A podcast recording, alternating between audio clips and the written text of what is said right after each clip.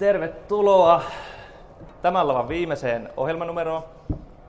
Eli sijoitustiedon pelit olisi niin kuin teemana. Suoraa puhetta koitetaan panelistilta saada. Katsotaan mihin päädytään, mutta agenda kestää semmoinen 50 minuuttia. Katsotaan miten saadaan yleisökysymyksiä loppuun. Kerätäänkö ottaa, mutta tarkoituksena on vetää rento keskustelutuokio kavereiden kanssa. Niin tota, lähdetään vaikka siitä liikkeelle, että ketä meillä täällä oikeastaan on tänään. Eli Sauli Vileen, Inderesin pääanalyytikko, Aki Pyysing, sijoitustiedon perustaja, osakas ja kolumnisti. Sitten Jarkko Aho, Random Walkerinakin tunnetaan. Tunnettu blogisti ja nykyään sijoitustiedossa myös kolumneja kirjoittelee. Tervetuloa kaikille. Kiitos. Ja tota, lähdetään ihan isosta kuvasta liikkeelle juttelee. Eli missä markkinoilla mennään? Meillä on nyt pitkä nousu takana ja pieni dippi ihan lähiaikoina tullut. Volatiliteetti on kasvanut, vähän epävarmuus lisääntynyt. Niin jos piirretään isolla tussilla kuvaa markkinasta, niin missä tällä hetkellä mennään? Aloittaako vaikka Sauli? No mun mielestä tämä viimeinen korjausliike on ihan fundamenttiperusteinen. Talouskasvu on hidastunut, niin kuin tuossa äskeisessä esityksessä varmaan nähtiin, että oikeastaan kaikki ää, ensi vuoden talouskasvu tulee olemaan hitaampaa kuin tänä vuonna. Se on omiaan leikkaamaan ensi vuoden tuloskasvuodotuksia ja ää, samaan aikaan tota, meillä on korot jatkanut nousuaan, meillä on, mikä luonnollisesti painaa osakemarkkinoiden hyväksyttävää arvostustasoa. Ää, all in all, niin tää on, tässä on ihan tässä on täydet fundaperusteet taustalla. Tässä Aki. Tämä nyt on sellainen perusdippi, mitä tulee tämän tästä ja taas, että tämä on ihan random walk. Että hänen korot on noussut juuri mihinkään ja tämä, että, että talous vähän kyykähtä, niin tämä on ollut tiedossa jo pitkään. Että, tuota, että mun mielestä tämä nyt on niin sille läpällä, läpällä lautettu dippi ja jännätään, että mihin sitä sitten seuraavaksi mennään. Mitäs Jarko ajatuksia? Joo, kyllä mä oon ihan samoin linjalla kuin Aki tuossa vieressä, että iso kuva pitää katsoa ja siinä mielessä tämä niin kuin marraskuussa nähty noin 10 prosentin lasku Euroopassa ja Jenkeissäkin ja, ja Suomessa, niin se on aika pientä heiluntaa. Semmoista paluuta siihen normaaliin volatiliteettiin, mitä aikaisemmin on nähty niin kuin vuosia sitten. Et nythän tämä viimeiset pari-kolme vuotta on ollut aikaista niin kuin pientä heiluntaa. Tämä on nyt sitä, mikä jokaisen, joka lähtee sijoittamaan osakkeisiin, niin pitää tottua. Mm-hmm. Mm-hmm. Kyllä. No, no miten tota, jos puhutaan vain korjausliikkeestä, niin miten sitten tota, pystytäänkö me ajoittamaan sitä koko markkinaa? Eli jos, jos tiedossa on vain korjausliike, niin miten yleisesti markkinaa ajoitetaan? Onko tähän niin näkemyksiä? Että... No mä voin sanoa heti alkuun, että niin omasta kokemuksesta kuin sitten tietysti niin kuin akateemisesta tutkimuksesta niin on aika vahvaa evidenssiä sille, että onhan se täydellinen markkinoiden ajoittaminen mahdotonta. Mä vaikka, että kollegat tässä tai kaverit vieressä on ihan samaa mieltä. Siitä keskustellaan paljon mediassa ja, ja tota, keskustelupalstoilla ja blogeissa. Itsekin paljon kirjoitan ajottamisesta. Se on mielenkiintoinen just sen takia, että jos siinä oikeasti joku onnistuu, niin siitä kaverista tulee aika rikas hyvin nopeasti. Mutta tota, jos me katsotaan kokemuksia ja hyviä sijoittajia, niin aika harva hyvä sijoittaja niin pitkäjänteisesti pystyy tekemään sitä ajottamista oikein. Mutta ei välttämättä tarvitsekaan. Että sijoittamisessa on monia muita hyviä menetelmiä, millä voi vaurastua kuin tämä ajottaminen. Mm-hmm. Mä taas yritän ajoittaa koko ajan ja sanotaan, että viimeiset parikymmentä vuotta on mennyt hyvin, ensimmäiset kymmenen vuotta vähän huonommin ja katsotaan, tulisiko taas huonot kymmenen vuotta. Että mä näistä akateemisista tutkimuksista silleen perustaa, että nehän on historiatietoa. Että tosin siis mä en, niin en niinkään ajota, että emme treidaan markkinaa, vaan että mä ajotan, no, mä tälleen lähden, lähden sitä yhtiöstä, mihin mä sijoitan niin sitä osa, osakkeen hinnoittelua enemmän ajattelee ja katselee sitä yleistä markkinaa vaan silleen viite, viitekehyksenä, että mm-hmm. silleen, että jos mun yhtiö on hyvä, markkina droppaa, osake laskee sen takia, niin tämä on mun mielestä lähinnä ostoperuste. Että. Mm, tähän on pakko kommentoida, että ehkä hyvä määritelläkin se, että mitä se ajoittaminen sitten loppupeleissä on. Et mun näkökulmasta ajoittaminen on sitä, että yritetään arvata, että mihinkä se kurssi menee huomenna. Jos uskoo, että huomenna kurssi droppaa sen 10 prosenttia, niin sitten varmaan kannattaakin laittaa Oolin käteiseen.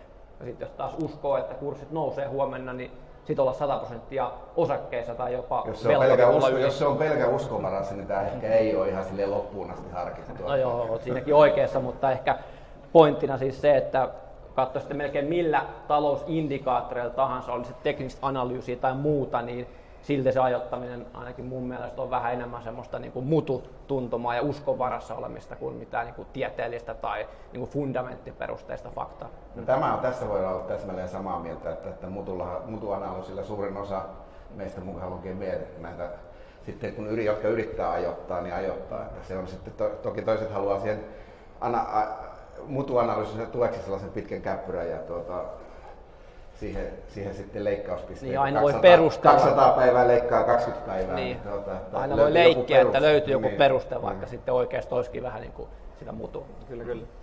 Niin mä ehkä sinänsä allekirjoitan, mitä on sanottu tässä, mutta se, että pit, niin kuin yleismarkkinan ajoittaminen lyhyellä aikavälillä, samaa mieltä, ei, ei on, on erittäin hankalaa ja ei ole, ei ole hirveästi akateemista evidenssiä sen tueksi, eikä ole niitä onnistuneita sijoittajia hirveästi siitä kertomaan.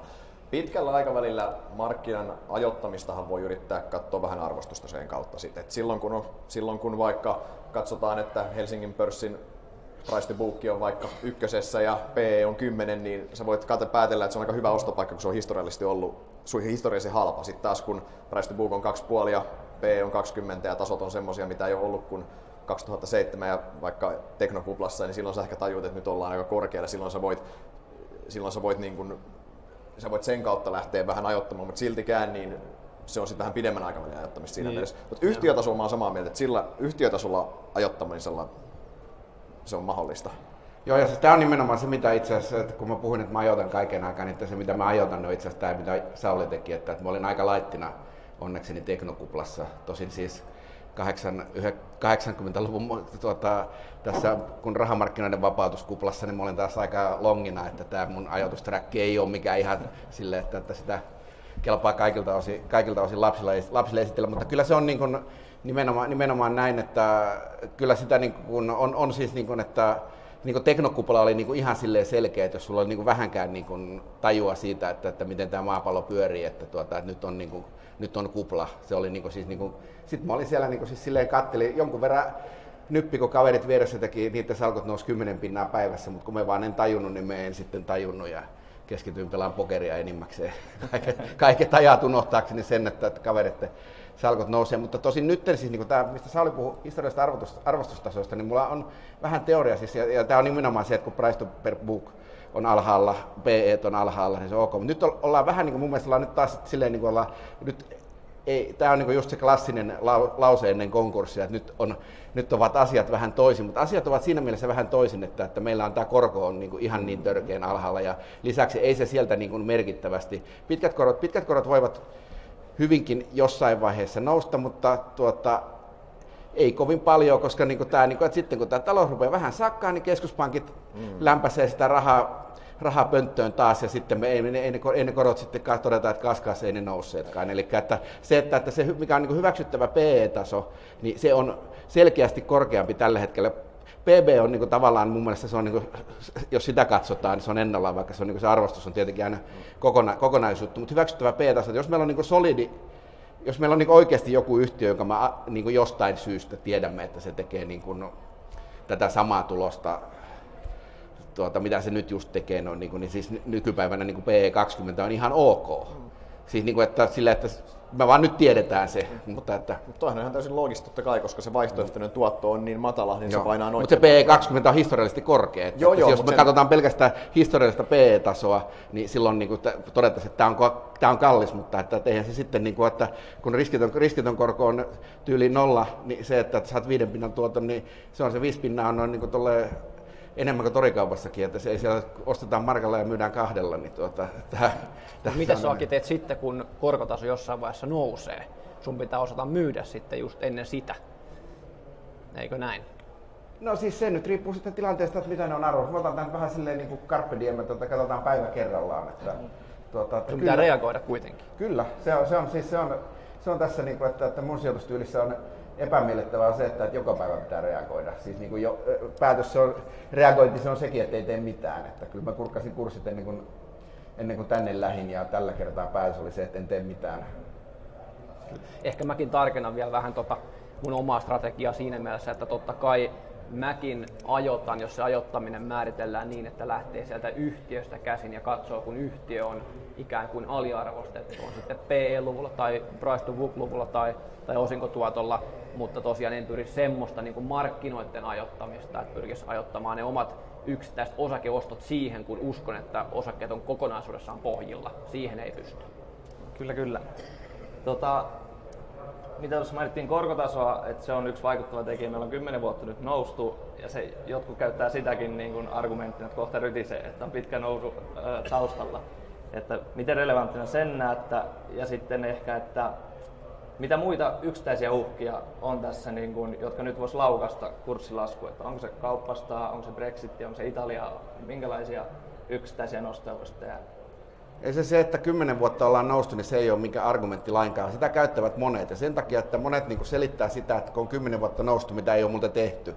Jenkeissä on noustu 10 vuotta Euroopassa ja Euroopassa niin itse asiassa katsoo jotain Eurostox 50, eikö me olla niin tyyliin viiden vuoden takaisessa tasoissa pyöreistä. 12 oli aika matala niin. taso, niin. että ehkä sieltä on noussut 12-13. Niin, niin tota, emme ole, edes noustu, edes noustu kovin paljon, se on irrelevanttia siis noin, niin että mitä historiassa on tapahtunut. Mm. Meidän pitää katsoa tulevaisuuteen, että, että me voidaan ikuisesti märehtiä sitä, että menetettiin Karjala, mutta ei me Lappeenrantalaista ainakaan sitä haluta takaisin enää, enää niin tota, että, silleen, että se, että, meidän pitää katsoa, mitä tulevaisuudessa tapahtuu. Ja sitten, sitten tällaiset yksittäiset kriisit, no, niin ne kyllä, niin kuin, kyllä ne tekee, niin kuin, totta kai ne tekee korjausliikkeet ja ne on heiluntaa sellaista, mutta että, että, että meillä olisi niin joku yksittäinen, ja meidän pitää, niin kuin, tai siis mä ainakin teen ja suosittelen kaikille muillekin, että tarkkailee näiden kriisien kehittymistä, koska kyllä ne on niin kuin, silleen, ää, aika ihan vahvasti ennakoitavissa, että silleen, ne pitää niin kuin, muuttaa odotusarvoiksi, silleen, ihan niin kuin, että mikä on todennäköisyys omasta mielestä miettiä, että mitä hän markkina ajattelee ja mm. sitten, kato, sitten, mutta se on, sitten ollaankin jo sitten aika pitkä, pitkässä arvauksessa ja se lopullinen arvaus saattaa heittää aika paljon, mutta että se, että, että jos sanoo, niin kuin, että, että odotellaan tässä nyt, niin kun tämä Italian kriisi laukee, niin siinä muuten tulee noin niin kuin sille odot, odotellessa nälkä ja lapset kasvaa isoiksi ja kerkee jo kuollakin, että tuota, se Italian kriisi ei laukee ikinä, noin, näin, tai ainakaan ennustettavissa olevassa tulevaisuudessa, että se on ei sitä voi niin siis, että poimi nyt yksi kriisi, mikä tämän laukaisee tai su- muuttaa suunnan, niin jos joku sanoo niin, että, että se on se, niin ei sen, sitten sen, vähän sen muitakaan juttuja ei kovin paljon tarvitse kuunnella. Ehkä mä kommentoisin just silleen, että kun sanoit, että 10 vuotta tai no, jos me uudestaan laskettiin summatikalle, mm. niin se 5 vuotta, mikä on ihan, ihan fine, mutta tota, ei koskaan oikeastaan osakkeet ole lähtenyt kovempaan syöksyyn pelkästään sen takia, että kurssit olisi vaikkapa arvostuskertoimilla kovin korkeita. Se on aina vaatinut taustalleen jonkunlaisen kriisin, oli sitten pienempi tai isompi kriisi, mutta kuitenkin joku tämmöinen makrotalouden tekijä. Nythän meillä on paljon, täälläkin on puhuttu joka esityksessä kauppasodasta, Trumpin politiikasta, Italian tilanteesta. Ja kyllä jos me katsotaan ihan tämmöisiä perinteisiä makrotalouden indikaattoreita, itse seuraa vaikkapa ostopäällikköindeksiä hyvin tarkasti, niin kyllä niin USAssa kuin Euroopassakin, niin ne lähentelee sitä 50 kriittistä rajaa. Kiinan investoinnit vähenemässä, USAssa niin kuin asuntojen aloitukset, uusien asuntojen aloitukset, ne on niin kuin heikentymässä, asuntokauppa on, on niin kuin hidastumassa, että tämmöisiä yksittäisiä mittareita kun katsoo, niin on se varmaan aika selvää, että talous ainakin hidastuu niin kuin ensi vuoden aikana. Kyllä, kyllä. Joo, siis ei, tästä ei ole, siis se on, että, että kyllä tässä niin kuin ongelmissa ollaan ilman muuta, ilman muuta taloudessa. Niin se on sitten riippuu, että, että miten se, se näkyy sitten kursseissa, että onko niin. se hinnoiteltu nyt, kun on tultu se 10 pinnan alas vai ei. Niin se siis on... sanotaan, että kaikki sivistyneet ovat, niin kuin, tietävät sen, että talous hidastuu ikään kuin, niin kuin tehdään, tehdään, tehdään, tehdään mitä hyvänsä, se arvostus, ja eikä niin kuin siis mitenkään sano, että, tuota, että se voi hyvinkin olla, että arvostustasot tulee alas, mutta että sitä ei vaan tässä vaiheessa vielä tiedä. Hmm. Jep. Tota, mennään vähän eteenpäin nyt on markkinasta raapastu pinta, on jotain käsitystä saatu siitä, mutta mennään tota, pienetään tussia ja mennään henkilökohtaiseen sijoitustyyliin, toimintaan. Siellä pieniä raapusia tuli siitäkin jo, mutta että kertokaa vähän, millä tavalla te itse sijoitatte ja Sauli voisi vaikka aloittaa tästä. No, pitkäjänteisesti lähtökohtaisesti ihan työnkin puolesta jo mm. pakko tehdä, tehdä niin. Tota, ää, ostan mielelläni hyviä liiketoimintoja, semmoisia, mitä ymmärrän, alle niiden mun näkemyksen mukaan olevan käyvän arvon. suhteellisen korkealla tuotto-odotuksella käytännössä. Ää, toki ostan myös, ei, ei ole pakko aina olla niin kuin huippuliiketoiminta, voin ostaa myös liiketoimintaa, mikä ei ole niin laadukas, jos näen, että se on räikeästi alle sen käytön arvon käytännössä. Mutta oikeastaan osa, osakepoimia, pitkäjänteinen semmoinen mielellään a, aika suhteellisen rajallisella hajautuksella mielestäni, koska koen mielelläni, että kun löydän joku keissin, mihin uskon ja näen sen hyvänä, niin on, on, on valmis ottamaan siihen niin kuin totta kai ihan... Sä oot niin nuorikin, että se hajattaminen olisi vähän arveluttava. Käytätkö paljon niin teidän analyysiin Käy muun valta. työkavereita? Siis is, is, iso osa mun sijoituksista on Suomessa. Mä näen, että mulla on Suomessa kilpailuetua siinä osakemarkkinassa johtuen just mun ympärillä olevista ihmisistä intressillä käytännössä. Mulla ei sitä samaa etua ole esimerkiksi KV-osakkeissa. Mulla ei ole mahdollisuus pistää sitä efforttia niihin yhtiöihin kansainvälisesti, mitä sä tarvitset, että sulla on jotain kilpailua. Lopultahan siitä on kyse informaatioedusta. Sun pitää tietää enemmän kuin se muu markkina, jotta sä voit tehdä ylituottoa yksinkertaisesti. Mm-hmm. Mutta tämmönen. Kyllä, kyllä. Mites Haki? Osakepoimia se on miekin, mutta tuota, mä sijoitan lyhytjänteisesti ja impulsiivisesti. tuota, toisaalta saatan sitten kyllä houdata, niin että jos se, kun olen siis niin kuin, että itse asiassa arvo, arvosijoittaja, miksi voisi spekulanttia, spekulantit mielellään kutsuvat itseään aina, aina arvosijoittajaksi, kun se kuulostaa jotenkin paremmalta, mm-hmm. niin tuota, arvosijoittajana, että voimme pitää sitten vaikka 20 vuottakin jotain lappua, jos ei se arvo koskaan kohene, ja me näen, että, että fundamentit ovat edelleen, edelleen kohdallaan, että, että se on niin kuin, silleen päivä, päivä kerrallaan pide, pide, ja päivä kerrallaan otetaan se, otetaan se näkemys kuitenkin, mutta ei se tarkoita sitä, että sijoitukset voi päätyä hyvinkin pitkiksi, että se on tilanne. Mennäänkö ne niin kuin analyysi edellä vai perstuntuma edellä? No siis kyllä se analyysi edellä se oikeasti on se juttu, että kun mä katson, niin kun mä niin katson niitä yrityksiä, että olisi nyt niin sille vähän höhlää, että ei katsoisi niitä lukuja, vaan noin sijoittelee silleen, aika monet tekee niin, mutta tämä ei ole kuitenkaan, että me ihan niin impulsiivisesti niitä, niitä revi, vaan että sanotaan näin, että, että mun mielestä se, tämä, että jos joutuu, lait, jos joutuu kovasti laittaa Exceliin rivejä, niin sitten sitä osaketta, että ennen kuin sitä osaketta pystyy ostamaan, niin ei sitä kannattanut sitä alun ostaa. Että se on, että tällaiset ihan perus, perusfundamentit, jos on kohdallaan, niin että jos joutuu etsiä tilinpäätöksen lisätiedoista vahvistusta, niin sitten koitetaan jotain muuta. Mm-hmm. Mites Jarkko? Tota, jos Aki on ehkä meistä se lyhytjänteisin, vaikka nyt sanoitkin, että myös pitkiä papereita siellä tai pitkiä sijoituksia voi olla, ja Sauli on ehkä nyt tästä niin kuin kommentista päätellen vähän semmoinen keskipitkän aikavälin. Mä luulen, että mä oon meistä se kaikkein pitkäjänteisin sijoittaja. Mustanäämi ei koskaan kuole. niin, just, ju, juurikin näin. Tota, öö, mä en oikein tiedä millä nimellä mä nykyisin kutsuisin mun strategiaa. Joskus mä puhuin laatusijoittamisesta, sitten niin kuin arvosijoittamisesta myös. Tämä menee varmaan jotenkin siihen niiden kahden välimaastoon, eli termit sikseen, mutta se idea on niin kuin se, että mä pyrin löytämään semmoisia todella vahvoja, hyviä yhtiöitä omalta toimialaltaan. Mä niin kuin toimialan parhaita yrityksiä, jotka on hyvin johdettu. Mä yritän löytää niiltä jonkun kilpailuedun, mielellään semmoinen, mikä olisi kestävä tai vähintäänkin pitkäkestoinen. Taseeltaan pitää olla vahvoja yrityksiä, mieluusti semmoisia, mitkä omaa vaikeassa suhdannetilanteessa hinnoittelun voimaa, mieluusti semmoisia yhtiöitä, mitkä ei ole kovin paljon pääomaa, ja se bisnesmalli olisi tämän tyyppinen.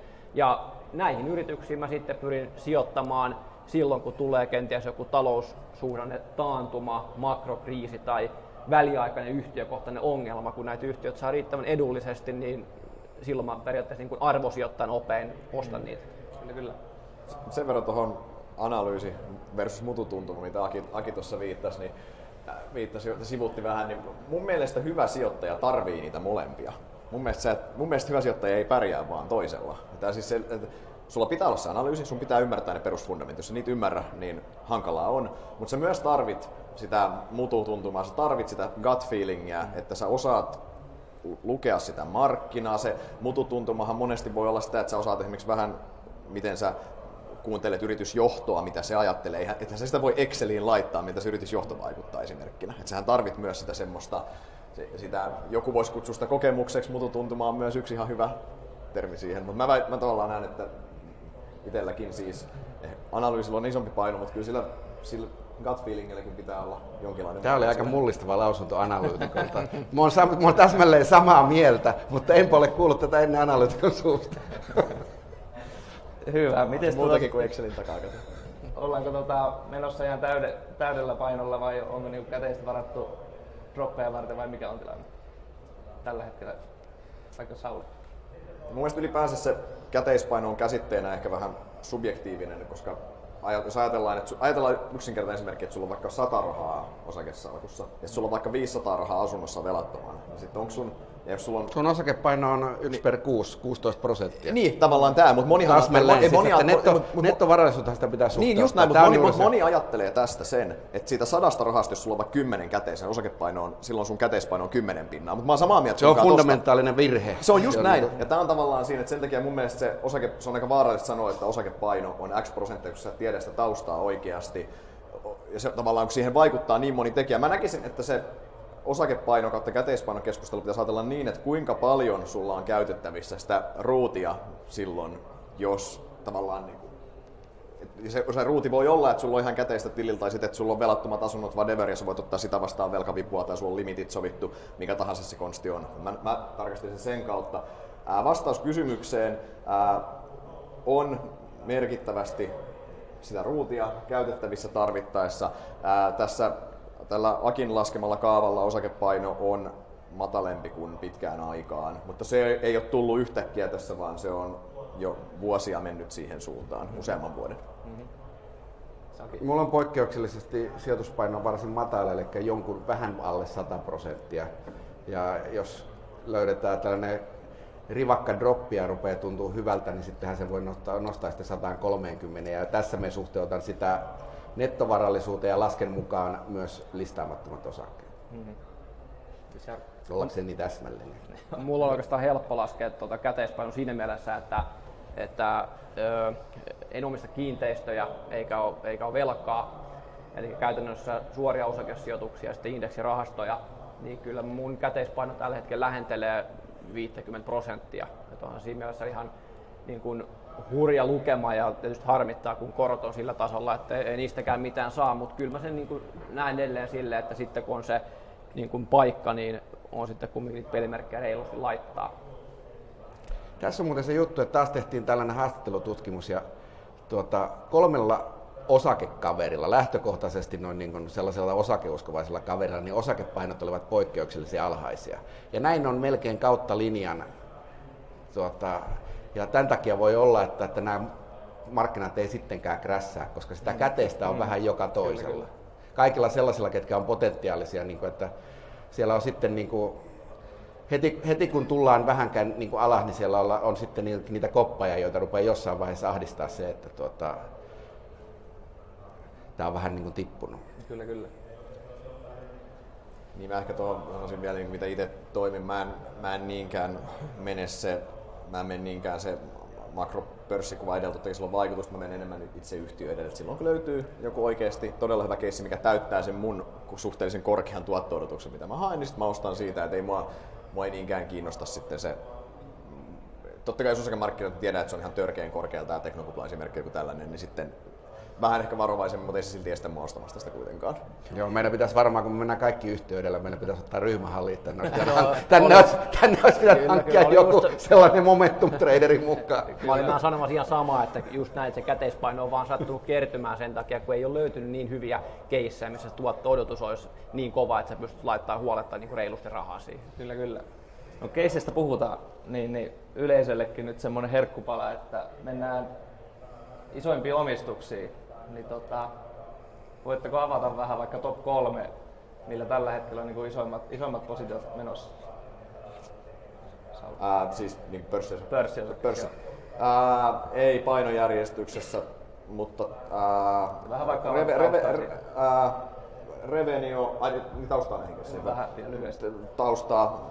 Mikael aikanaan sieltä pörssin roskakorista löysi revenue ja sanoi, että on aika hyvä keissi. Ja sitten silloin, silloin ostin sitä ja tota, se oli aika hyvä ostos silloin, kyllä. Siis sitä Restamax seuraan itse aikanaan, otin seurantaan jo 2000, silloin listautumisen jälkeen, kun se oli kräsännyt, katoin, että on ihan törkeä halpa, ostin silloin sitä, ää, tunnen yhtiön sen kautta ihan hyvin. Taaleri, ostin silloin Ipon jälkeen aika pian kun tulivat pörssiin, katoin, että tästä storissa, mun mielestä tämä story on tosi vaikea hahmottaa, mutta tämä kuulostaa kuitenkin ihan hyvältä. Ja se oli ihan, näin, että siinä olisi, poten, siinä olisi pitkällä aikavälillä semmoisen niin pieneen sampoon, siellä samoja elementtejä. Kyllä, kyllä.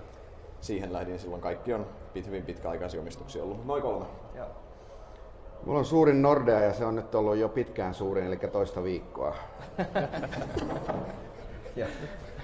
Mä katsoin lähtiessä, nimittäin kun mennään nämä kysymykset. Ja toiseksi suurin on Ovaro, mikä taas että sijoittaa asuntoihin ja mä arvelen, että ei nämä kämppien hinnat niin, la, niin paljon laske, eikä siellä ole niin paljon kuraa taseessa sisässä. sisässä etteikö se on, siis se on niin kuin ihan selkeästi defensiivinen osake. Että, että tämä on niin kuin siis sellainen, että mihinkä Random Walker ei koskisi pitkällä tikulla, tik, pitkällä tikullakaan, kun eihän se nyt, niin kuin, sieltä, sieltä ei voi laskea oikein sellaista kunnon hyvää IRR, kun firma maksaa enemmän veloista, veloistaan kuin mitä kämpät tuottaa, mutta se on, ja sitten kolmas on Aspire Global, mikä on nimenomaan sitä sitten olen kevennellyt. Tuota, tai itse asiassa keventelin enemmän osaria halvemmalla, mutta se tuli niin mielisairas osari, vaikka kurssi nousi siitä itse asiassa aika paljonkin, niin sitten osarin jälkeen kevensi aika vähän, että, että se tippu, kol, tipp, tippui kolmanneksi. Silloin siis se on nimenomaan se on sellainen, mikä niin voisi kelvata jopa tällaisen pitkäaikaissijoittajan salkkuun, koska se on niin siis terve, terve liiketoiminta, mielestäni ihan järkeviä vallihautoja. Ja tosin siis niin sitten on paljon kaikenlaisia regulaatiomurheita, että se ei sovi kyllä sellaiselle niin kuin yhtään sellaiselle, joka ei ole niin valmis ottaa myöskin, että se voi yksi aamu, niin kuin voidaan katsoa, tulee 50 pinnan tippuminen, kun joku maa sulkee vaan hanat, niin kyllä, siinä sille jännittävä elämä. Joo. Mites Jarkko? No mun, mun tota suurin, suurin sijoitus on, on Fortum. Mikki saattaa olla kiinni. Kokeillaan. Oliko sitä kapula mikki? On, on se päällä, mutta näyttää punaista. Vähän tuosta kapula, kapulatilalla. Saattaa olla sitä ovarosta sen verran, että kyllähän se tommoselle niin arvosijoittajalle pitäisi sopia. Mullakin olisi, mä mulla on ovaro melkein tuossa listalla kanssa mukana. Sehän on siis, sehän on räikeästi alle käyvän arvon, eikö niin? Silloinhan sen pitäisi, niin, siis mä, sitä... mä haastaisin sitä, että eikö sen pitäisi sinänsä arvosijoittajan salkkuun just sopia. Joo, mutta ei, se ole, siis, kun ei, siinä, ei sillä ole niin liiketoiminnassa mitään vallihautaa muuta no, kuin niin se, siinä ei ole. todellakaan, että, että ei siinä ole mitään liiketoimintaa, siinä on omaisuus, joka pitäisi realisoida. Ei, mutta jos, jos sä saat kuitenkin kaksi päivän hinnan niin kärjistäen, siis... niin lu, luulisin, että se niin kuin, sehän, sehän jos joku olisi niin Graham-keissi Helsingistä siinä olisi, olisi, siis se, se, se, on, se on varmaan ainoa, minkä Grahamin vanhat kriteerit niin täyttäisi. Että mm. Sille hyvin, hyvin lähelle, koska joo, niin kuin, että likviditeetti, että omistusasunto, se on, omistusasunto niin kerrostalosta, niin se on niin likvidempiä oma, omaisuuseriä, mitä pörssiosakkeiden jälkeen tulee. Se on just näin. Jes, sori, me vetin sun No niin, ei, ei mitään, nyt, nyt pitäisi kuulla. Tota, joo, Fortumi on, on mun suurin yksittäinen sijoitus, siitä on paljon blogissakin kirjoitellut ja tota, tausta on oikeastaan se, että mä oon omistanut hyvin pitkään. Mä oon aina pyrkinyt ostamaan, kun hinta tippuu sopivalle tasolle. Suurimmat ö, ostokset mä tein taannan, kun keissi oli se, että Fortum oli myynyt, myynyt tuota sähköverkot ja saanut läjäpäin siitä käteistä ja sitten markkinat ilmeisesti ajatteli, että johto sitten hassaa nämä rahat johonkin typeriin investointeihin ja sitten tuli tämä niin Uniper-keissi, Eli olin ostanut tosiaan aika reilusti ennen kuin tämä Uniperi ostouutinen sitten tuli. Ja sitten tämä kurssi tietysti nousi reilusti. On nyt sitten vähän, vähän toki siitä laskenut. Mutta tota, Fortumi tosiaan ykkönen painoissa. Sitten itse asiassa hauska juttu, että vaikka pääosin seuraan suomalaisia yhtiöitä, varmaan mun analyysiajasta 80 prosenttia menee suomalaisiin yhtiöihin, loput sitten tuonne jenkkimarkkinoille seuraan myös jonkun verran niitä, mutta tästä huolimatta niin mun kaksi seuraavaksi suurinta sijoitusta tällä hetkellä on Jenkeistä. Eli toinen tämmöinen koulutusyhtiö kuin Strayer Education. Siinä lyhyesti tausta on se, että tuolla olisi ollut 13 2014 aloin sitä ostamaan, kun se koko markkina oli tosi heikossa hapessa. Kilpailijoilla oli ongelmia, ne syyllistyivät vähän tämmöiseen epäeettiseen markkinointiin ja muuta tämmöistä touhua oli siinä ja koko toimiala tuli alas. Tutkin sitten tätä Strayeria ja nykyistä tota, Strategic Educationia ja, ja tota, en nähnyt mitään ongelmaa siinä yhtiössä, se oli hyvin johdettu ja pääoman tuotto oli kohdillaan. Sijoitin silloin siihen jossain tuolla 3540 USD per osake ja nyt tietysti on noussut pitkälti yli sataan. 100 dollarin per osake ja ihan sen kurssinousun takia niin se on noussut sinne suurimpien joukkoon. Kolmas on sitten tämmöinen tanskalainen tuulimyllyyhtiö Vestas Wind Systems ja sitäkin on tosiaan ostanut kauan aikaa sitten, kun oli lähellä jopa koko yhtiön konkurssi. Eli nyt kun mä puhuin tuossa äsken aikaisemmin, että laatusijoittaja, niin ehkä sillä hetkellä musta ei tuntunut, että on kovin laatuyhtiö, mutta onneksi olin tehnyt analyysin hyvin ja se sitten korjasi sieltä. Siinä tein toki sen virheen, että sitten mun usko jossain vaiheessa meni, kun se laski ja laski ja laski, niin en tehnyt sitten pohjalla enää ostoja, vaikka olisi totta kai pitänyt näin jälkikäteen. Kyllä, kyllä. Se on helppoa jälkikäteen. Mm. Tota joo, äh, sitten me otettiin tähän semmonen jokaiselle osakepoiminta, eli kysytään, kysytään jokaiselta panelistilta vähän näkemystä tietystä niin sanotusta kansanosakkeesta tai jollain tavalla kuumasta osakkeesta meidän mielestä. Ja tota, me lähdetään vaikka Saulista liikkeelle, eli verkkokauppa.com. Niin tota, kurssi on vähän laahannut, ei olla oikein Ei päästy. se on laahannut, se on romahtanut. niin, niin tota, kasvu, ei olla päästy niin kasvutavoitteisiin, mitä ollaan haettu, mutta nyt tota, positiivinen Q3 ja vähän niin kuin semmoista piristystä ehkä havaittavissa. Sulta tuli ää, tavoitehinta ainakin pitkästi yli tai korkeammalla, mitä kurssi on tällä hetkellä, eli luottamusta ilmeisesti löytyy. Ja tota, niin miten sä näet verkkokaupan tulevaisuuden? jos katsotaan sitä, mitä tässä on tapahtunut, niin ää, yhtiön kasvu, kasvu käytännössä hidastui hetkellisesti, osit johtuen siitä, että siellä on tämmöinen iso tukkukauppaerä, minkä läpinäkyvyys on huono ja markkinat vähän tulkitsi itse mukaan lukien. Siis tulkittiin se täysin väärin, jolloin oltiin tilanteessa, että oltiin ylioptimistisia ai- aikaisemmin, sitten se kasvu hidastui. Samaan aikaan tuli tämä uhka Amazonista käytännössä, mikä on ja se, tota, tai niin se, ne huhut tuli siitä, joka nämä yhdessä on keskeinen syy siihen, että se kurssi on painunut, paino käytännössä puolittu. Hmm. Ää, yhtiöllä on edelleen erinomaiset mahdollisuudet mun mielestä kasvaa pitkällä aikavälillä. Toi, ää, se kodielektroniikkamarkkina, mistä niiden myynti tulee 85 pinnaisesti, ää, se jatkaa keskittymistä näille kolmelle suurelle, eli Gigantille, Verkikselle ja Powerille. Gi- Power, ää, giganti, verkkokauppa.comin kustannusrakenne on matalempi kuin kummallakaan verrokilla, ja se on rakenteellisesti sitä johtuen siitä pienemmästä myymäläverkostosta, eli ne pystyy sen kautta olemaan erittäin kilpailullisia hinnoissa, minkä kautta he pystyy tavallaan jatkamaan markkinaosuuden voittamista, miten on tähän asti tehnytkin. Ää, se mikä siinä on mun mielestä on, on sijoittajan kannalta hyvä, että aikaisemmin siihen kurssiin hinnoiteltiin aika paljon kasvua sisään. Nyt siihen ei hinnoitella oikeastaan kasvua enää juuri ollenkaan, koska itse asiassa ensi vuoden tuloskertoimella, mikä ei oleta siis kannattavuuteen oleellista parantumista edes, mm. niin sitä hinnoitellaan alle keskon PE-kertoimen. Ja samaan aikaan yhtiö tavoittelee 10-20 prosentin kasvua. Eli se on pointti, se on perusteltavissa nykyisen liiketoiminnan koko luokalla. Jos yhtiö ei kasvaisi ja tekisi semmoista kohtalaista kannattavuutta, mm. se olisi ihan se olisi perusteltavissa. Sitten taas, jos se jatkaa sitä kasvua, niin se kasvu tulee optiona siihen päälle. Eli siinä mielessä tuotteedotus on mun mielestä oikeinkin hyvä. Kyllä, kyllä, kyllä, kyllä. Jep. Miten sitten tota, poimittiin Jarkolle Nokian renkaat? Oot kirjoitellut siitä ainakin blogissa silloin tällöin. Ja tota, heillä taas ehkä vähän toistepäin kääntyi se, että Q3 oli heikko.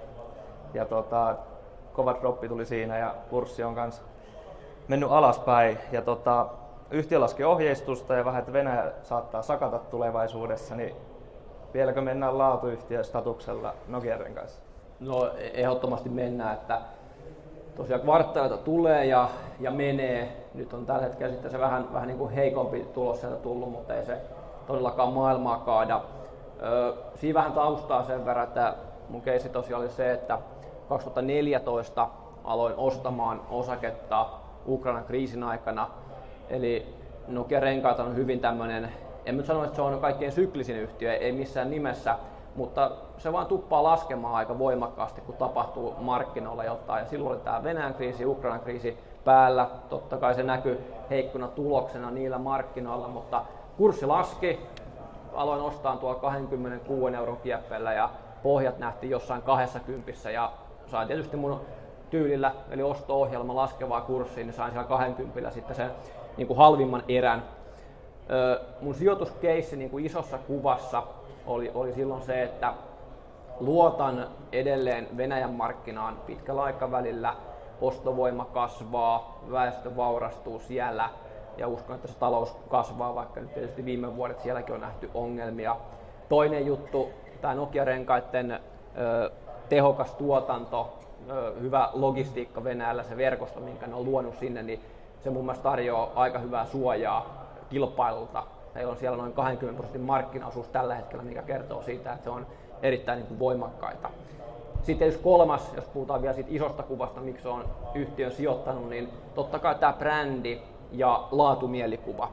Tässä matkan varrella on nähty näitä testivilppejä ja muita, mutta ei nekään vaikuttanut siihen brändiin kovin voimakkaasti. Se kertoo siitä, että vahva brändi kyseessä.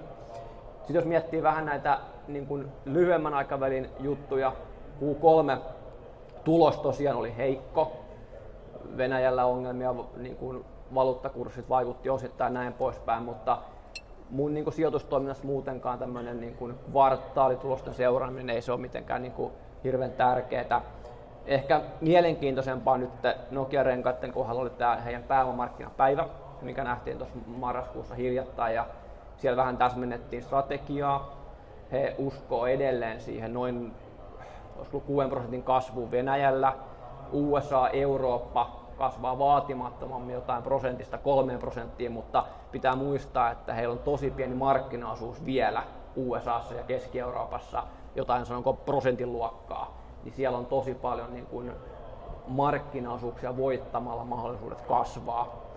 Sitten tämä investointiohjelma on pakko mainita, eli varmasti lyhyellä aikavälillä, kun he investoi Jenkkeihin uuteen tehtaaseen ja testirataan Espanjassa ja Suomenkin raskaiden renkaiden tuotokapasiteetin kasvattamiseen, niin totta kai se näkyy tuloksessa lyhyellä aikavälillä. Mutta uskon taas, että kun mennään pari-kolme vuotta pidemmälle, niin Nokia-renkaiden tulostaso on pykälän korkeammalla, mitä se niin kuin tällä hetkellä on. Ö, arvostuksesta sen verran, että just tarkistin, niin analyytikoiden konsensus ensi vuoden tai tämän kuluvan vuoden osakekohtaisesta tuloksesta on 2,14 euroa ja jos se kurssi on jossain siellä 37 huja, 27 hujakoilla nytten, niin tota, P-luku on noin, noin tota 13. Se ei mun mielestä näin laadukkaalle yhtiölle, minkä pääoman tuotot pyörii siellä 20 prosentin hujakoilla ja kasvukin on selvästi yleistä talouskasvu nopeampaa, niin ei ole kovin korkea kerroin. Mä itse kun teen arvonmääritystä, niin on määritellyt, että semmoinen hyväksyttävä P-luku Nokia-renkaille voisi olla noin 17. Ja tämä pitää sisällään oletukset noin 6 prosentin kasvusta, 18 prosentin oman pääoman tuotosta ja sijoittajan tuottovaatimuksena 10. Pointtina siis se, että kyse ei ole mistään räikeästä aliarvostuksesta tällä hetkellä, mutta niin kuin pitkään salkkuun erittäin laadukas yhtiö, mitä saa tuommoisella kertoimella, niin ei ole hirveän paha. Kyllä, kyllä aika alkaa menee kovaa vauhtia, mutta me kerätään vielä Akilta ottaa tota näkemystä ja sitten yleisökysymyksillä on varattu ö, muutama minuutti aikaa, niin voitte miettiä siellä valmiiksi, mitä haluatte kysyä. Mutta tota, Aki vähän jo Ovarosta tuosta availikin suurimmissa omistuksissa, mutta tota, sä oot kirjoittanut kolumneissa paljon siitä ja varsinkin uutta johtoa kehunut, että suunta voisi olla kääntymässä, eli jonkinlainen käännekeissi menossa. Niin ja mites eilinen osari tuli, miten se peilaa tulevaisuuteen? Eihän se tuossa niinku, se, että, että mitä joku osari on, niin siinähän jännätään nyt lähinnä siitä, että pumpat, paljonko edellinen johto noin pumppasi ilmaa niihin kämppiin, että, että onko ne hyväksytä, onko se, niin se mitä, mitä ne, mikä Navi on kirjanpidossa, niin realisoituuko se oikeasti, että tota, että onko niin aihetta ryhtyä rikosoikeudellisiin toimenpiteisiin vai eikö sittenkään. Jos ei ole aihetta ryhtyä rikosoikeudellisiin toimenpiteisiin, niin tota pystyisi, niin kuin, tämä on niin kuin, nimenomaan niin kuin Charlie Manger sanoi, että sijoita sellaisia idiot, sellaisiin firmoihin, mitä idioottikin voi johtaa, koska ennen mitä myöhemmin joku idiootti vetää sitä. Tätä veti idiootit. No, niin kuin, mutta tuota, että ei, nyt ei näyttää siltä, koska ei, tämä nyt, siis ei se nyt niin kovin monimutkaista ole, että myydään kämppiä, maksetaan velkoja, ostetaan omia osakkeita, jos pysyy navialennus noin niin kuin saadaan rahoitusrakenne kuntoon. Noin niin kuin, sitten, sitten jos, niin kuin, että, toki sitten, että se kämpät on, mutta kyllä niitä on aika monet niitä, sitä kämppässä. Kyse on ihan siitä, niin kuin, kyse on ihan siitä substanssista. Että se on niin kuin, tässä niin kuin teurastetaan lehmää ja kysytään, että paljonko lihasta saa per kilo. Ja, tuota, se näyttää, että on aika monet käyneet läpi sitä, eikä siellä ole siis, niin kuin, siis sellaista niin kuin, joidenkin maalailemaa, niin maalailemia 20 pinnan ilmoja löytynyt. Tosi huomattavaa, että 10 pinnan ilmakin, jos löytyy, niin se on 20 pinnaa, kun on 50 pinnaa velkaa. Se on 20 pinnaa siitä pois, mutta että toisaalta jos niin lähdetään ysistä otetaan 20 pinnaa pois, niin jää meille sitten kuitenkin seitsemän ja kurssi on viisi. Kyllä, kyllä. Mutta onko se ei ole, niin kuin, luotto on surullisempiakin ihmiskohtaloita kuin se, että, että sulla on vitosen osaketta ja sitten päädyt siitä jollain metallilla saamaan seitsemän. Kyllä, kyllä. Mutta luottoa uuteen johtoon on ja siitä, että mikä heidän visio No ne vaikutti täyspäisiltä kavereilta. Se, se, siis sille ihan sellaisia, niin kuin, että nimenomaan, että ne ymmärsivät sen, että, että kämpät niin kuin pitää silleen, niin kuin, että vuokrakämpät pitäisi vuokrata, pitäisi mielelläni pitää täynnä ja mahdollisimman kovalla vuokralla ja sitten sellaiset kämpät, mitkä tuottaa alle lainakoron, niin ne pitäisi sitten myydä. Ja sitten eikä se, niin se kerrostaloasunnon myyminen, niin siihen pystyy lähes kuka tahansa, jopa mun vanhemmat on myynyt pariin. Se on ihmeellinen asia, kun pistetään, osakkeen, kun pistetään johdon ja osakkeenomistajien intressit yhtenäisiksi, niin tapahtuu hyviä asioita. Joo, se on kyllä. ihmeellinen mekanismi. Joo. Se on, tää, tää on se, mikä niin on silleen, että jännittävää sitten taas että se, että kun ei ole niitä, niin sitten niin kuin tapahtuu myös silleen kumma homma, että tehdään sellaisia ihan täysin käsittämättömiä juttuja, missä vaan niin on, niin. Kyllä se, se on suuri haaste, niin tämä on mitä nimenomaan, että, että se, että pitäisi toimi, toimivan, toimivan johdon ja osakkeenomistajien intressit pitäisi niin jollain metodilla yhtenäistää. Että, Tämä on siitä, ja sitten, siitä, niin kuin, ja sitten unohtaa kokonaan niin suuren yleisön vinkuna siitä, että kun ne sitten sattuu saamaan. Jos, niin kuin, jos toimiva johto rikastuu tai vaurastuu sen kustannuksella, että, että osakekurssi moninkertaistuu, niin ei siinä osakkeenomistajille käynyt käynyt ihan silleen törkeä huonosti ja niiden rahoilla siellä ajetaan. Kyllä, kyllä. Hyvä. Tosiaan, nopea menee 50 minuuttia täällä lavan puolella ainakin, mutta meillä on vielä aikaa kysyä kysymyksiä, joten... Eiköhän meillä, onko, ei täällä ole seuraavaa tilaisuuttakaan, että kyllä me voidaan vetää niitä. no se on me voidaan hetki vastailla, ei meillä ole mitään hätää. Joo, sovitaan, että ei ole mikään hirveä kiire, mutta tota... Katsotaan kauan kättä nousee. Ei muuta kuin kättä, kättä pystyy. Tota, kuka haluaa kysyä jotain? Kukaan ei Rohkeasti vaan. Nyt ei ollut kyllä niin tyhjentävä esitys, että ei tulisi kysymyksiä. Nyt Vaikea ei kuvitella. Ei ihan kaikkia käyty välttämättä läpi. Mm. Siitä. Siitä ensimmäinen rohkea. Jarkko pitää olet tietää Excel Compositesista ja sen hinnasta tänään. Joo, kiitos. Hyvä, hyvä kysymys, koska on itse, se on melkein ainoita yhtiöitä, mitä mä oon nyt tankkaillut tässä, tässä niin kuin marraskuun jälkeen, kun kurssi on tullut jonkun verran alas. Ostin nyt ensimmäiset tässä niin kuin hiljattain 540 hinnalla ja nyt viimeiset 460 hinnalla, kun tuli tämä todella heikko Q3, tai mitä oliko niin heikko, mutta markkinat tulkitsi ainakin heikoksi. Lähinnä mun mielestä siinä se ongelma oli se, että niiden se just ostama DSC-yhtiö, niin se on tappiollisempi, mitä ehkä markkinat on odottanut. Ne yrittää kääntää sen voitolliseksi ensi vuoden puolella ja jos ne tässä onnistuu, se on niin kuin yksi hyvä steppi eteenpäin. Luotan siis siihen ihan mun peruskeissiin, että markkinoittensa johtava yhtiö niin teknologialta kuin markkinaosuudeltakin, vaikka toki fragmentoitunut markkina, mutta mut kuitenkin niin uskon siihen, että ne pääsee pitkällä aikavälillä. En nyt sano, että välttämättä siihen ihan tavoittelemaan 10 prosentin liikevoittomarginaaliin, mutta jos ne 8 prosentin marginaaliin pääsee, mun laskelmissa se on noin 0,50 euro EPSI, ja tota, sillä jos ne siihen pääsee, niin jokainen voi laskea, että kurssin pitäisi olla huomattavasti korkeampi, mitä se on niin kuin tänä päivänä. Jees, kiitos vastauksesta Kyssästä. Tuolla takarivissä on ainakin eturivissä. No mä kysyisin semmoista, että jos ajatellaan 30 vuotta eteenpäin, niin mitä näistä nykyisistä yhtiöistä ottaisitte, joita haluaisitte omistaa vielä 30 vuoden päästä? Mistä sitä vielä nyt tietää? Nehän muuttuu siinä matkalla. Että. Niin su- sun strategiassa. Niin? Ko- 30 vuoden päästä sillä on eri toimitusjohtaja, eri omistajat ja kaikki. On, Eero kysyi eilen tätä, tuolla tilaisuudessa hän puhuu 50 vuodesta, mutta sieltä löytyy heti vastaus. Odotan teiltä.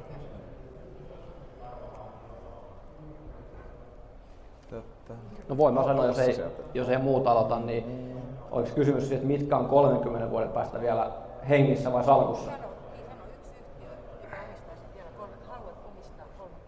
No kyllä mä tuohon sanon, että, että Sampo.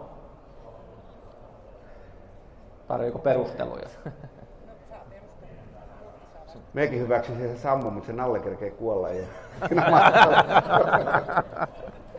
Mä, kans toi Sampo on itse eri, erinomainen vastaus jo, koska jos mietitään tavallaan yhtiöiden keski-ikää, vaikka ihan Yhdysvalloista Euroopassa, se on itse asiassa aika lyhyt keskimäärin tavallaan kauan ne pysyy S&P 500 indeksissä, kierto on aika nopea, eli tavallaan uudet yhtiöt tulee syrjäyttää vanhat, mutta kun Sampo on tuommoinen holding-yhtiö, niin ne tavallaan, ja niiden tehtävän allokoida sitä pääomaa sijoittajien puolesta, niin ne periaatteessa ne voi allokoida aina uusiin kohteisiin, jolloin ne tavallaan voisi välttää sen tilanteen, että sun firma lopulta Joo, siis se, siinä mielessä se olisi... Ja niin se on jo sitten siis, että siinä on kuitenkin niin tällä hetkellä mukana se vakuutusbisnes, mitä, niin kuin, mikä jatkuu ikuisesti just kuitenkin. Näin, tota, se, just sitä ei perusbisnes on kunnossa. Perus, perus, perus, perus, perusbisnes on olemassa. Ongelma on niin juurikin siinä se, että, tuota, että, että kuka sitä holding-yhtiötä vetää sitten, kun Nalle irrottaa niin kuin ohjaksista. Että, siis, mutta että, siis, että se Sampo oli loistava valinta, koska niin kuin sen mäkin voisin ottaa, että, niin kuin, siis, että, että jos sanot, niin kuin, että 30, vuotta, 30 vuoden päästä että otat nyt Nokiaa, niin se on mielestäni silleen, niin kuin, että jaaha. Että sä niin kuin tiedät, että, että mitäs verkkoja sitten 30 vuoden Toimilla päästä se Nokia, Nokia mahtaa tehdä. ennustaa no, Nokiassa. Itse asiassa toi vielä noista, mitä me puhuttiin, niin siis toi Oarohan on siinä mielessä, koska se keissi kerkii varmasti realisoitua niin. käytännössä ennen sitä. Ja siinä mielessä, että siellä on ne kämpät myös taustalla, että ne ei nyt varmaan, ne kämpät tuskin digitalisoituu tässä kuitenkaan, ainakaan mun nykyisen tietämyksen pohjalta 30 vuodessakaan vielä. Niin se olisi, jos noista, mistä me puhuttiin aikaisemmin, se olisi melkein, jos niistä olisi joku pakko Joo, siis, mattaisin, joo, siis se, melkein se olisi, se olisi solidi, mutta siis, että siinä, olisi, siinä olisi kolme, kolme, mä ottaisin kolme, 30 vuodeksi, kun pitää ottaa, niin mä ottaisin mieluummin sen sammun kuin Ovaro, koska se Ovaro, niistä, Ovaro, joo, Ovaro, joo, joo, Ovaro muuttuu käteiseksi. Ja sitten olisi niinku uudelleen sijoitusongelma. Joo, joo, se Sambon siis... voi niinku antaa hoitaa niitä bisneksiä siis... niinku, että, ja jännätään, että seuraava veturi on niinku yhtä hyvä. Siis, joo, noista kahdesta siis me ei kahta, kahta sanaa, mutta viittasin no, joo, eikö, siis aikaisemmin siis niihin jukeissa, mistä puhuttiin, niin mä olisin, ehkä se luottamus olisi enemmän just siihen sen turvallisuuden takia siinä. Jees, kiitos. Se oli, se oli hyvä kysymys. Sitten tota, siellä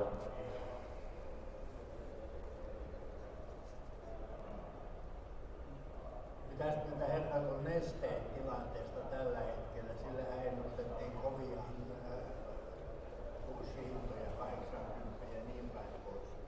Onko nyt tilanne muuttunut jotenkin oman päin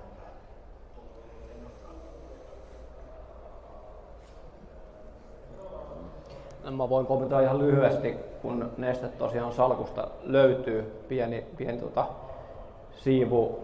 Uskon toki siihen niin kuin bisnekseen, näihin niin kuin uusiutuviin, mikä tietysti on se, se keihäänkärki tällä hetkellä, mutta ihan puhtaasti hinnoittelumielessä se kurssi on kumminkin mun mielestä arvostukset karannut sille tasolle, että ne ei voi kumminkaan tota tahtia uusiutuvissakaan jatkaa sitä kasvua ikuisesti. Eli tämmöinen normalisoituminen tapahtuu jossain vaiheessa ja siihen nähden se arvostus on aika haastava. Joo, tuosta on samaa mieltä. Se lyhyen tähtäimen näkymä on erittäin hyvä just sen takia, että heillä on poikkeuksellinen kilpailuetu hetkellisesti siellä uusiutuvissa hän käytännössä siitä bio tekee käytännössä. Sieltä tulee, sieltä tulee dollareita ulos sieltä toisesta päästä sitä konetta tällä hetkellä käytännössä. Mutta se ei voi olla Prosess, olisi hyvin poikkeuksen tilanne, että prosessiteollisuusyhtiö pitkällä aikavälillä yltäisi tuommoisiin pääomantuottoihin käytännössä, ihan tuommoinen kuitenkin bulkkiyhtiöstä puhutaan, niin siinä mielessä samaa mieltä, että joskus, se on, sitähän on, että milloin se tapahtuu, mutta kun se tapahtuu, että kilpailijat saa sut jollain tavalla kiesi, kilpailutu heikkenee, niin sun arvostukset normalisoituu. Et siinä sille allekirjoitan kyllä molemmat pointit. Jees, kiitokset siitäkin. Siinä on vielä selkästä takana yksi. Siellä sun selän takana.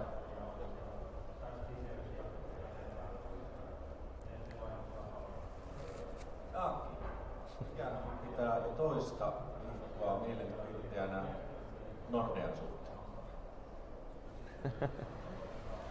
Ei, mulla on mielipirteinä, mä oon ostanut, ostanut sitä ja tuota, toivon, to, to, toivon kurssi jossain vaiheessa nouseva, mutta että mä näen, siis se tekee erittäin vaikeissa olosuhteissa tällä hetkellä kuitenkin, kun on niin sanotusti on, on, on nollakorko ja sitten on tullut kaikenlaista MIFID 2 ja PSD 2, eli siis ihan törkeätä regulaatiota, joka niin kuin teettää töitä, ylimääräisiä töitä pankeille aivan älyvapaasti, niin se tekee tämän, tämän tasosta tulosta, joka on, niin kuin, se on suhteellisesti halpaa. Että mä niin näen mitenkään, että mä ihan niin kuin, nimenomaan valossa on sille suhteellinen käsite, että mä olisin ihan tyytyväinen, jos Nordea tekisi ensi vuonna vähän pienemmän tuloksen kuin tänä vuonna. Ei siis kovin paljon pienemmän, vaan vähän pienemmän. Että se on ihan se arvostustaso, että sanotaan näin, että tämä on niin kuin, muuttaakseni tänne fundamenttikieleksi, että kun se kuitenkin tekee omalle pääomalle tuollaista yhdeksää pinnaa ja treidaa alle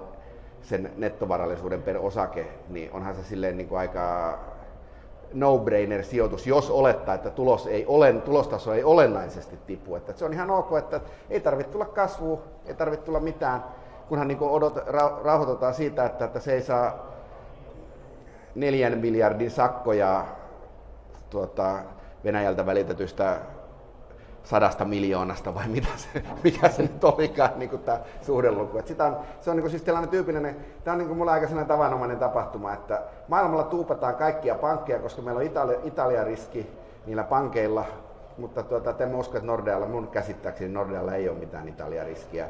Joten, mutta siis tämä on niin tyypillistä sille, että ulkomaalaiset sijoittajat tällaisessa tilanteessa ne painaa kaikkia eurooppalaisia pankkeja, ei ne kysele mitä niillä on. Ne laittaa sinne, että, että myykää, myykää nämä kaikki pankit, mitä mulla on täällä Euroopassa ja sitten hinta asettuu johonkin. Voi olla, että mä oon ostanut sitä liian aikaisen ja voi olla, että mä oon väärässä, että tuota, mutta että selkeää on se, että, jos esimerkiksi kävisi sitten niin hassusti, että korot vähän oikeasti nousisivat, niin kyllähän se sitten se tuloskin sieltä sitten paranisi, että tämä on ihan ihan, ihan itsestäänselvää. Tämä on aika, aika tällainen defens, defensiivinen sijoitus, että, että ei siinä niin kuin tähän niin kuin, sitä juttua ei edes heiluttele paljon, niin kuin vaikka tulisi joku merkittävä kauppasota aikaiseksi tai kiristyisi tämä nykyinen. Että se on, että se pankkitoiminta kuitenkin jatkuu.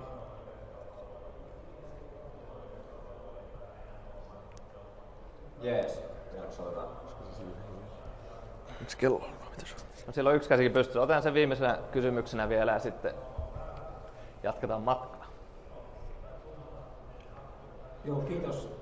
Mua kiinnostaisi tietää tuota panelistien kanta rakennussektori. Onko se ihan täysin toivoton tapaus? Ja sitten jos voitte poimia, jos teidän pitäisi poimia sieltä rakennussektorilta joku salkku, niin mitä poimisitte? Ja laajennetaan sen verran, että otetaan tähän samaan sitten myös konevuokraajat.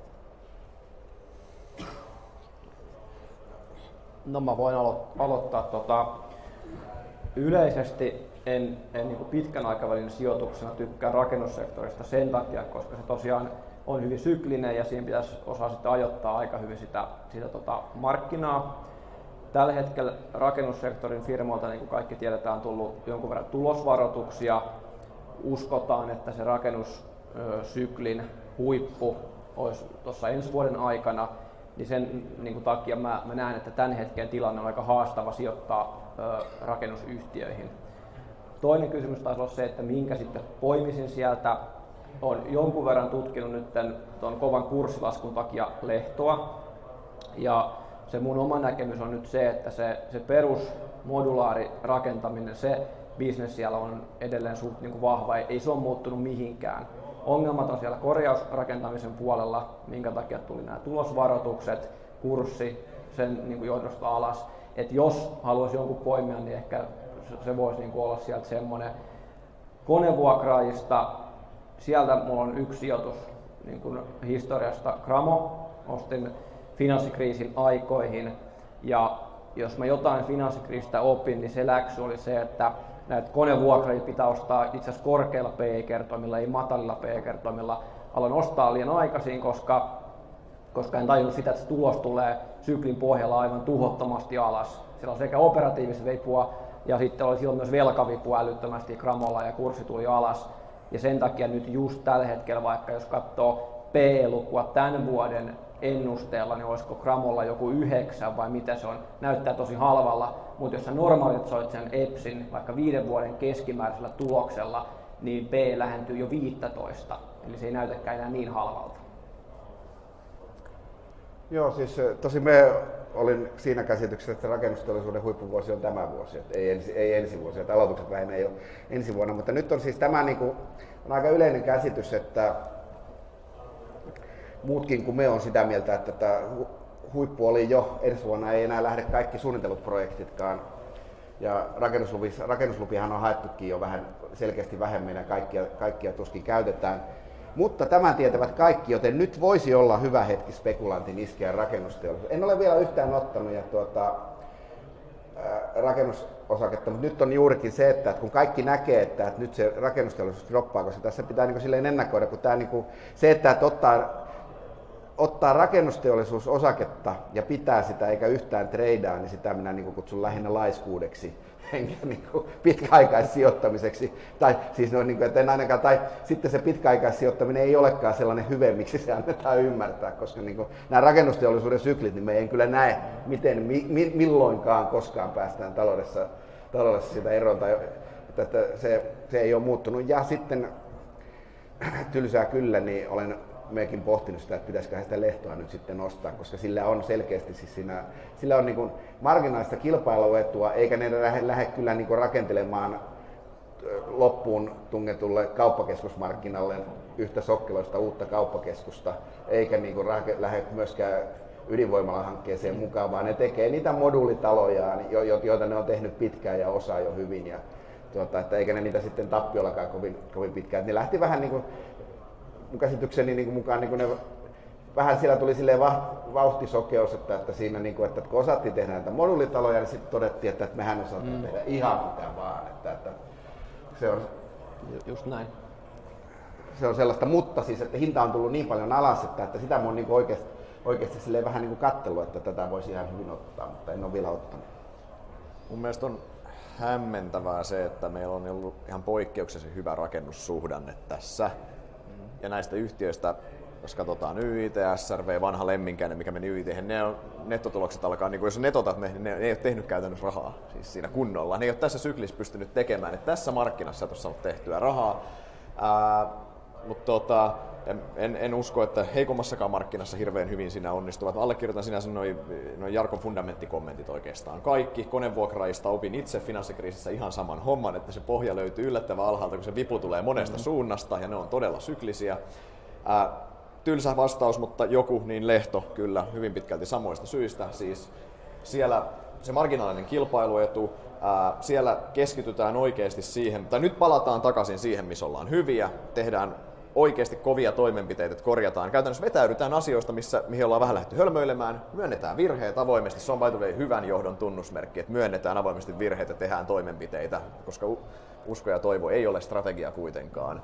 Ja siinä mielessä Lehdolla mä uskon, että niillä on, niin lähivuosina on ihan, voisi olla ihan järkevät edellytykset tehdä suhteellisen hy- hyvää kannattavuutta, mutta toki edelleen se sykliä vastaan meneminen on hankalaa kyllä niin kuin fundamisijoittajan näkökulmasta, traderista asia erikseen. Ja oli hauska tämä nimenomaan virheiden tunnustaminen on hyvä. Tämä oli niin siis sanonut taas paljon arvokkaita asioita. Tämä on niin kuin nimenomaan virheiden tunnustaminen on niin kuin sellaisen hyvän johdon tunnusmerkki, että toisin kuin esimerkiksi niin kuin veikkauksella, jossa on irtisanomisperuste, jos tunnistat tehneet jonkun virheen. Että siellä niin kuin, että monopoliyhtiössä ei saa tunnustaa virheitä, mutta että jos niin kuin nimenomaan, se, nimenomaan se, mitä minä katselen, niin kuin on se, että, että jos niin kuin pörssiyhtiön johtaja tulee selittää, että meillä oli tosi huippukvartaali, koska meillä nyt sitten säästettiin jotakin ja tulos on aivan umpi, umpi huono. Se, että jos on, jos on, siis niin kuin, jos on tapahtunut jotain ikävää asioita tai on nimenomaan, että on itse tulee sanomaan, se, että kun se tulee sanomaan, että me nyt vähän virhe, me nyt tehtiin tässä virhearvio ja nyt me sitten paikkaamme tämän tekemällä tämän.